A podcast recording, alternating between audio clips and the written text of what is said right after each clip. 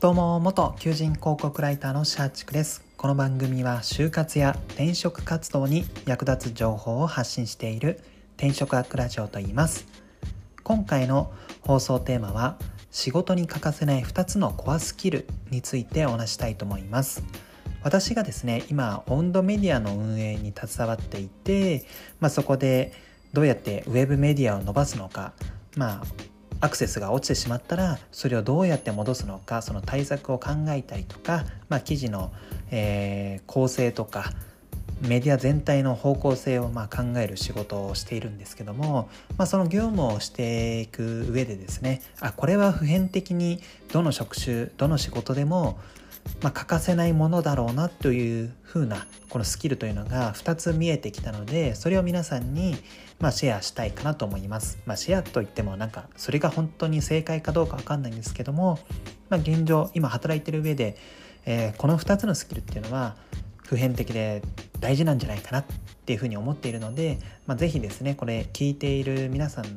の、まあ、何かこのキャリアを築き上げる時の何かこのスキルのどこを伸ばすのかというヒントにしていただけたらなと思います。はい、で早速なんですけども、えー、仕事に欠かせない2つのコアスキルというのは、えー、1つ目は数値を分析できる能力、えー、で2つ目が、えー、考えを言語化する能力。この2つの能力、まあ、2つのスキルを、まあ、持っていれば結構いろんな職種仕事でも活躍できるのかなと思います。えそれぞれ解説したいと思います。えまず数値を分析できる能力っていう、えことなんですけどもまあ要はデータ分析ができるみたいな感じの意味合いですね。まあ、ただこのデータ分析っていうのも別にデータを扱ってる仕事、え以外でもまあ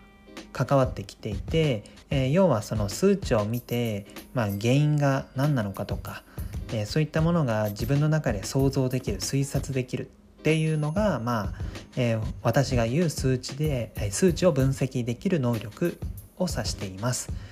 えー、現状私の仕事ではオンドメディアの運用なので、えーとまあ、例えば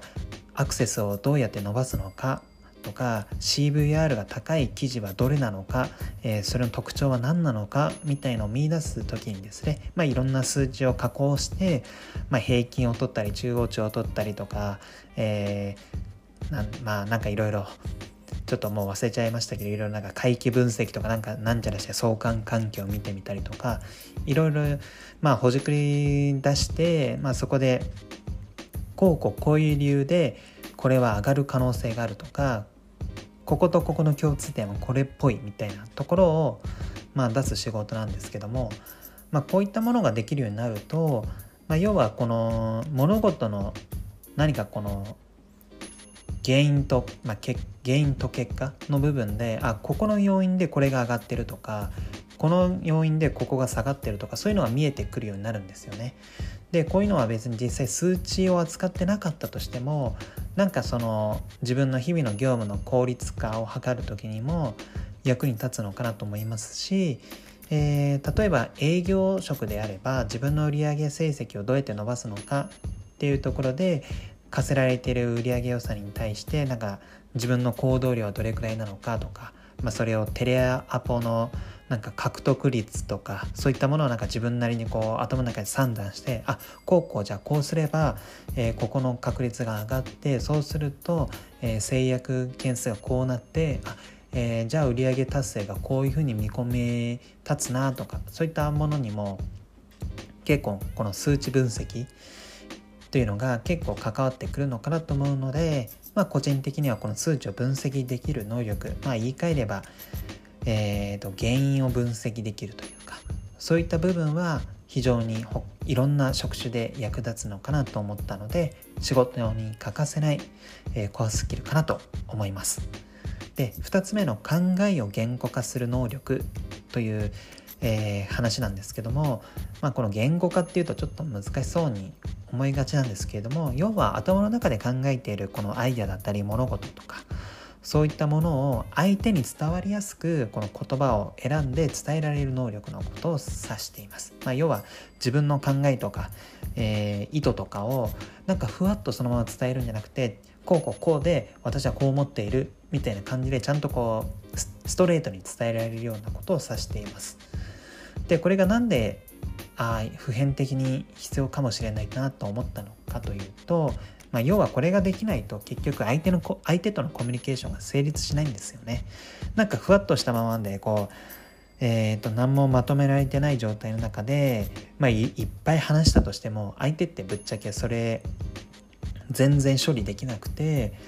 まあ、処理できたとして、まあ、処理というか伝え伝わっていなくてで仮に伝わっていたとしても、えー、自分が思っている内容ではなくて違う解釈で相手が理解をしてしまっている状態があったりして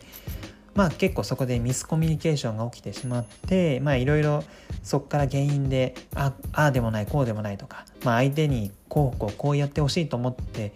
えー、話したもののなんか全然違う内容がで出来上がってしまった無駄が発生したみたいな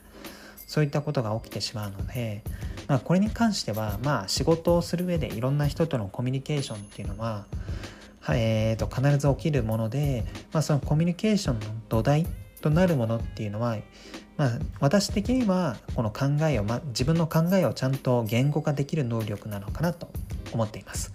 えー、コミュニケーション能力っていうといろいろな要素あるんですよね。え、ー、と傾聴力相手のこの話をちゃんと聞ける人、あ、ちゃんと聞けるっていうかそれをちゃんと理解できる人とか、えーと、と接触能力要は交渉ができるとかえー、またそういったものがいろいろあると思うんですけども私的にはこのコミュニケーションの出発点って自分の考えをちゃんと,、えー、と整理してそれを相手に伝えることなのかなと思うのでまあこれができないとコミュニケーション上のトラブルが起きてしまって、まあ、仕事が思うように進まないっていうのもあると思うので、まあ、コアスキルかなと思って、えー、紹介させていただきました。ちなみにこの自分の考えを言語化できるというのがえっ、ー、とまあ得意になってくると要はこれって、えー、自分の考えが正しいかどうかというのもセルフチェックできるようになるんですよね。えー、まあかんまあ言い換えるならば自分の考えを客観視できるみたいな要は言語化する上でちゃんとこの物事の筋が通ってないと相手に伝わんないのでそこの部分で、えー、なんか思ってることがあった時に、まあ、その原思った原因とこうやりたいっていうそのつながりが自分の中でこの見えなかった場合って要はそれって自分の考えがまだまとまっていないかまとまってるように思っていて実はそれって整合性が保たれていない要は間違った考え方みたいになったりもしている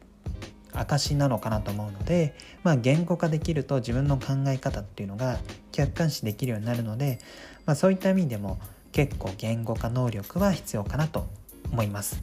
まあ、最近ですねこの温度メディア自分が携わってる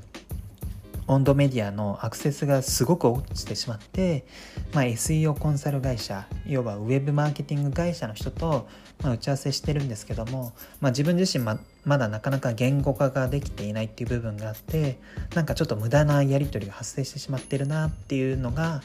まあ、ちょっと自分の中で課題があったので、まあ、そういったものも含めるとやっぱ言語化能力が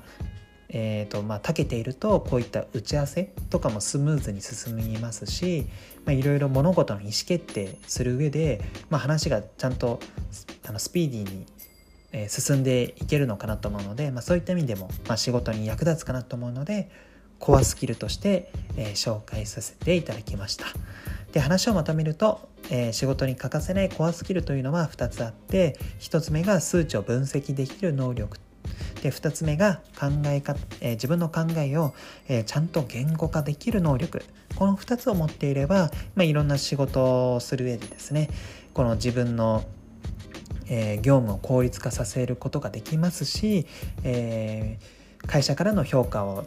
上げられるようなそのパフォーマンスも発揮できるのかなと思うので、まあ、ぜひですねこの放送を聞いていただいた皆さん、えー、まあいろんなこのスキルを磨こうとかこういうキャリアを築きたいって思ってる方多いと思うので、まあ、その何かヒントになって、